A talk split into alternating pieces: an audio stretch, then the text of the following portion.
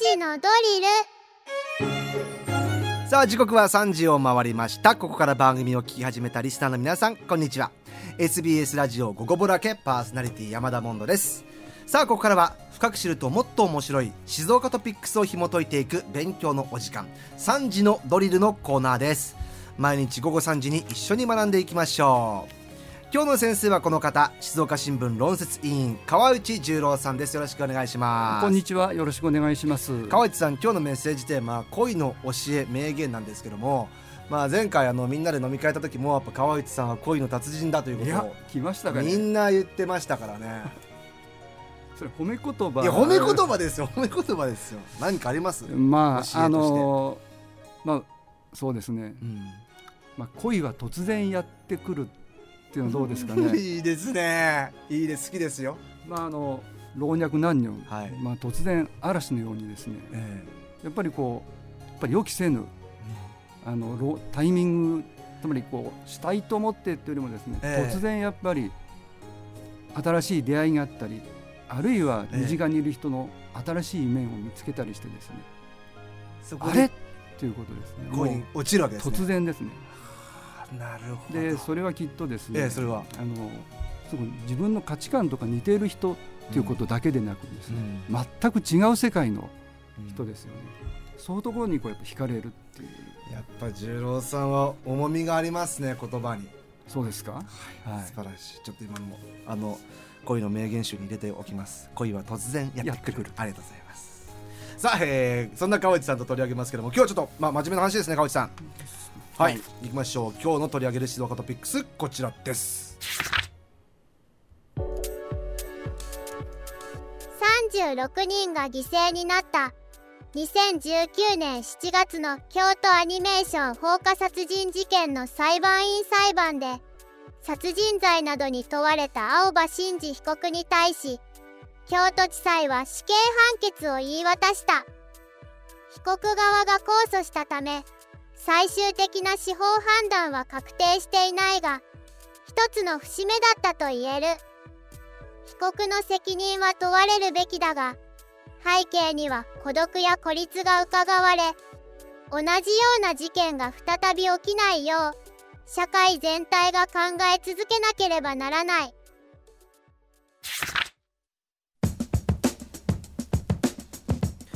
えー、というわけで京アニ放火殺人事件、はい京都地裁、はい、死刑判決と。そうですね。あの、まあ、私社会部の在籍が長くて、ええ、まあ、事件取材裁判取材の経験長かったんですけど、まあ、25日ですね今月、えー、5日前でしょうか、えー、京都地裁が言い渡した、まあ、京都アニメーション放火殺人事件の青葉真司被告に対するまあ死刑判決について今日お話はしたいと思います。はい。まあ、あの先ほどあの AI アナウンサーの方もおっしゃっていました、まあ、被告側が大阪高裁にまあ控訴控訴したためですね、まあ、司法判断はまあ確定はしない状況になってますが、まあ、一つの節目だったと言います。あのまあ、36人が亡くなり32人が重軽傷を負ったという、まあ、結果は重大でですね、まあ、死刑判決はまあ重く受け止めなくてはいけません。はい。まあ、同時にですねこう全てを被告の責任にこう帰結させるのではなくまあ、同様の加害者や、まあ、被害者を生まないために、まあ、何が必要か、うん、あの社会全体が考え続ける必要があると思います。はい。まあ、まずちょっと,、えーと、事件から振り返っていきますか。そうですね、はい、あのー、流れをあの、うん、ざっと振り返ってみますと、はい、まあ、事件が発生したのが2019年7月と、はい、それから、まあ、青葉被告自身非常に重いもうやけどを、えー、瀕死のやけどを負ってまあ、治療を受けて、まあ、命を取り留めたんですが。あの写真は出てないですけども裁判のあのイラストが出てきててもうかなりこの、ね、あの頭の部分とかも。相当、まあ、あのかなり高度な、ですよね、あのやけどの治療の、えー、まあ、熱傷の専門医があの、まあ、皮膚の移植とかですね、えーえー、そういうことをやってあのその青葉被告の治療、はい、まあ、非常に長期の治療を経てですね、うん、まあ、去年の9月に、まあ、公判が始まりました。はいで143日間、えー、全23回にわたる、まあ、これ裁判員裁判、ええ、としてはまあ異例の、まあ、長期審理になってあの裁判員の方も非常に重く判断を、まあ、迫られた、うん、あの裁判だったと思います。うん、で、まあ、異例の長期審理になったんですけど、まあ、青葉被告はですねあのこの36人が亡くなって32人が重軽傷を負ったというですね、まあ、起訴事実はまあ認めました。初公判で。うん。はい、でこの裁判の最大の争点になったのはですね、うん、この被告の責任能力、うんうんうん、で、まあ、これ、まあ、京都アニメーションというところへの放火殺人事件だったんですが、まあ、青葉被告はですねあの京アニの小説コンクールに落選して、うん、えー、まあ、アイデアを盗用されたことが、まあ、自ら動機と、うん、自分はそう思っているということです、うんうんうん、と説明してですねこの落選や盗用はですね、この闇の人物と、ういう、まあ、意向があったというふうに説明するなどですね、まあ、ちょっと妄想っぽい、ね、そうですね。あの、うん、この妄想がやっぱり伺われる、まあ、主張を、うん、したということでですね、うん、あの先ほどあの基礎あの何が争点かっていう中であの責任能力の話をしましたが、はい、それをもうちょっと具体的に言いますと、えー、この妄想がですね、責任能力にまあ、どう影響したかっていうのがまあ具体的な争点ということになります。はい、それでですね、うん、いやでも、まあ、妄想。いやいや、まあ、僕らから思うにはすごい妄想癖があってというかもう本当に妄想で、うん、あの新聞にも載ってましたけども筋近いの復讐そうです、ね、それがわーって言っちゃったっていうイメージあのこのまあ一般的にまあ私たちも日常生活まあ妄想とかという言葉はあるんですが、ええ、まあこの責任能力に関する部分でまあ医学的な、うん、えー、部分でのまあ、うんうんうん。えー、妄想ということをどう捉えるかということでですね、はいはい。うん、それぞれあの鑑定あのお医者さんの鑑定の結果がありまして、はい、まあ、実はこれも少し、まあ、2人の2つの鑑定員の結果が分かれたんですけど、えー、それがそれぞれの、まあ、検察側の主張と弁護側の主張の違いに、うん、まあ、つながっている部分があります。それをあのもうちょっと分かりやすく言いますと、はい、まあ、その鑑定結果などをもとにですね、まあ、検察側ですね、うん、えー、はあの妄想の影響は限定的だと。うん。えー、してまあ強固な殺意に基づく計画的な犯行ということでまあ死刑を求刑したわけですね。うん一方、まあ、弁護側がですね、まあ、重度な妄想障害があってですね、うん、まあ、心身喪失か耗弱だったと、うん、であのまあ、こう刑事事件の場合ですね、あの喪失っていう心身喪失っていうのは、まあ、ますよね。まあ、無罪、うん、まあ、責任能力を問えないと、えー、で耗弱っていうのはその刑を、まあ、減らす減刑する理由になると。で、まあ、無罪か刑を軽くすべきと訴えました、うん、で判決はどうだったかと言いますとですね、はい、もうこの心身喪失やまあ耗弱の状態ではなかったと。うん。も判断して、まあ、妄想障害だったと、うん、まあ、これはあの弁護側も言うように妄想障害はあったと,、ええ、としながらも、まあ、営業はほとんど認められない、うん、として、まあ、責任能力はあったと認めて死刑判決を言い渡したわけ。ですね。そのあったと認めた部分ってどういうところそうですね。あのこれあの言うなればですねあの、うん、妄想はですね、うん、こう動機には影響しましたが、うん、犯行そのものへの影響は大きくなかったという結論だったんです。まあ、これは道徳からあの判決が判断し、まあ、裁判員裁判、まあ、裁判長のあの判決なんですけどあの、まあ、犯行の直前にですね、あの犯行をこう逡巡したりしてるんですよね、えー、青葉被告は。それと同時にですね、まあ、こう周囲に怪しまれないような行動を取ったと。だから悪いことって分かってるわけですね。そういうことなんですそれはモンドさんおっしゃる通りで、まあ、両親の呵責があってですね犯罪に当たることをこう認識した行動を取ったことから、うん、あの責任能力があるということで、まあ、その妄想障害を認めて動機には影響しましたが、うん、犯行の行為そのものにはあの影響が、うん、大きくなかったと、うん、そういう結論と言えます。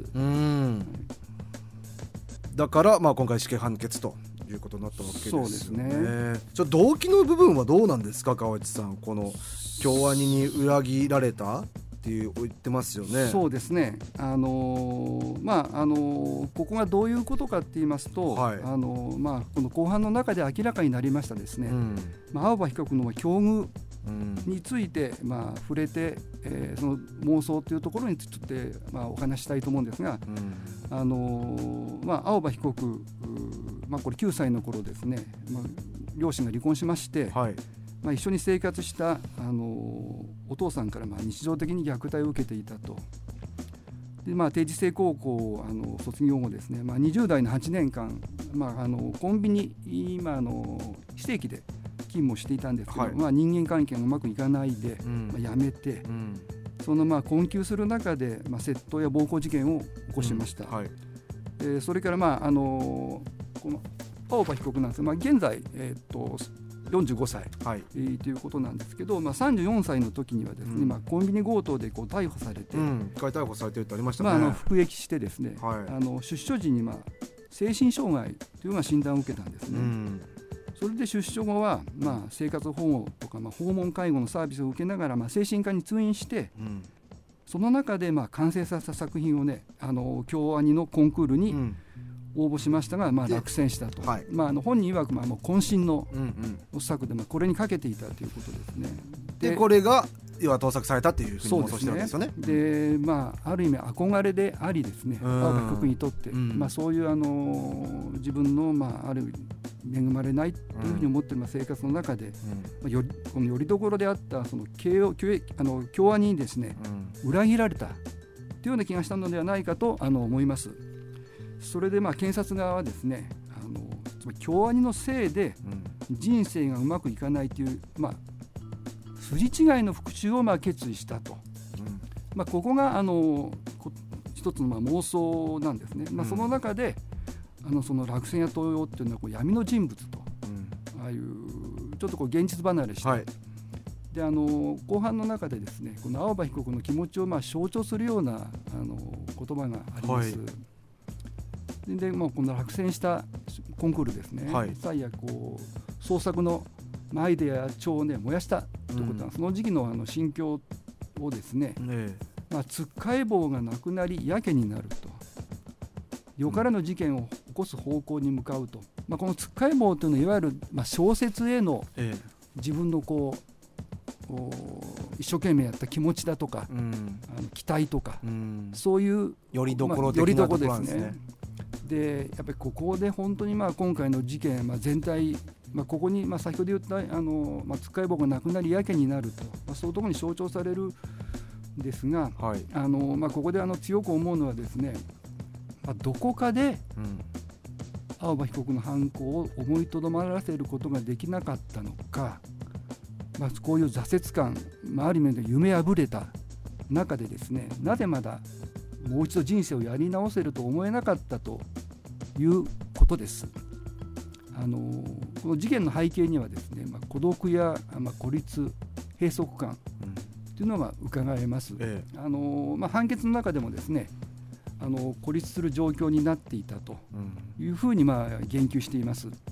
でまあ、今回、その青葉被告、先ほどあの出所後の話ですけど、うん、まあ、訪問介護サービスをまあ受けていたいというようなあの話を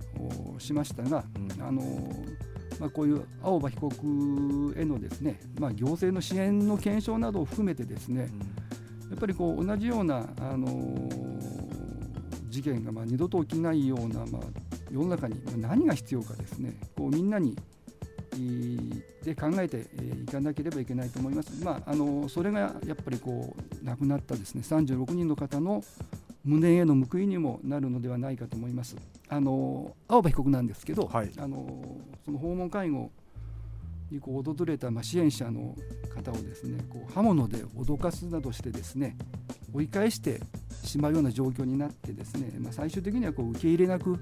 なったと、うん、あのもちろんその支援の方も手を尽くしたと思います、えー、がまあ他に何かできなかったのできなかったのかなとこういう行政のあのこういう状況になった時の支援の在り方ですね、まあ、なかなか受け入れない中であの気持ちを通じてあの介護、えー、この状況を改善するというのは難しいかもしれませんが、まあ、何かできなかったか、あのー、先ほどま孤立孤独という話をしましたが、まあ、2021年にですね、まあ、大阪でこう25人が犠牲になった、あのーま、クリニックの放火殺人事件ありましたね、ええ、あとまあ小田急線とか京王線の中で電車内で発生したまあ死傷事件ですね、うん。まあ、こう近年繰り返されるこう無差別的な殺傷事件もですね、うん、まあ、まあ孤立を深める中で、うん、こう自らをまあ不遇に思う気持ちにこう他人をですね、まあ、巻き込んでいるように見えます。うん。これ川内さんがおっしゃる通りえーと、その犯行までに思いとどまらせることはできなかったのかとかあとはもう二度とこれがこういうことが起きないように、えー、この事件を下げるっていうのはとても大事なことだと思うんですけどもこれ今回京都地裁が、まあ、死刑判決した後、えっと被告側は大阪高裁にもう一回やるわけですよね。そうですね。あのー、まあ日付は分かんないですけど。被告は不服これをまあ不服としたして控訴したわけここどうなんですか？この控訴したところに対しては。そうですね。あのー、まああのー、この控訴のことなんですけど、ええ、あのまあ、この今回全体こう見て、まあ、さっき、まあ、被害者感情ということも私ちょっとまあ思いをあの巡らすところあるんですけど、えあの本当にこの平成以降最低の犠牲者というこの事件でですね、まあ、あの静岡県出身のですねあの菊川市出身の大村祐樹さんも、まあ、亡くなりました。当時23歳京アニの社員でした、ええ。ー、と小大学の造形学部をお出になられて、はい。まあ、本当にこれからあの夢をですねあの、まああの優れた作品をですね,、ね。あの生み出したあの有望な人間だったと思います。であのまあ、遺族やこの、まあ、被害者のこの喪失感とかって、まあ、消えることないと思いますし、うん、まああのその心情をですね、まあ、受け止めて支えていく必要はあると思います。うん、で先ほど、まあ、モンさん言った、まあ、控訴ですね。うん、でまあ、被告がまあ控訴したことでですね先ほど、まあ、私も言いましたがあの遺族や被害者の思いですね、まあ、さらにこう無念を募らせているのではないかと。ですよね、だってまだ長くなるわけですから、そうですね。あのもちろんその、このたとえ最終的な裁判が終わったところで、えー、遺族とか、うん、被害者の喪失感というのは、まあ、なくなるものではないと思います。けどね、はい、でその中でですね、うん、まああのこのただ、まあ、高裁にですね、えー、まあ、上級審に行くということであるんであれば、はい、まあ、行くことになったんですけど、うん。この事件の背景がこうやっぱさらに深くあの解き明かされることをあの望みたいと思います。まあ、それからあの一部報道なんですけどこの青葉被告の控訴についても本人の言葉があります、うんはい、えー、裁判を続けないと発信できない、えーまあ、後に教訓にしていただきたいことが少しあると。あのそうにまあ本人、まあ、控訴の理由を語っていますね。いやなんか納得できないところもありますけども、まあ、本当に今、遺族被害者の方には辛いあの、ね、状況ではあると思います。だからどこどあの高裁で大阪高裁行くんだったらまあどこどんそうですね。そこ、ね、あのまあそこからまたあの社会が学ぶべき要素が、えー、あのまた、えー、生まれる社会がこう学ぶべき点が、うん、あの大阪高裁の中の後半の中であの我々はなんかあの得ることができるかもしれません、はい、そこは社会であの生かしていく必要があると思いますし、えー、私もまあ今後の裁判の推移をですねしっかり見届けていただきたいと思います、はい、また追加の解説よろしくお願いします。というわけで今日の先生静岡新聞論説委員川内十郎さんでした。さあ今回のこの内容 Spotify をはじめとした各配信サービスのポッドキャストで聞き直すことができます。ぜひ皆さん、えー、過去のアーカイブもチェックしてみてください。今日の勉強はこれでおしまい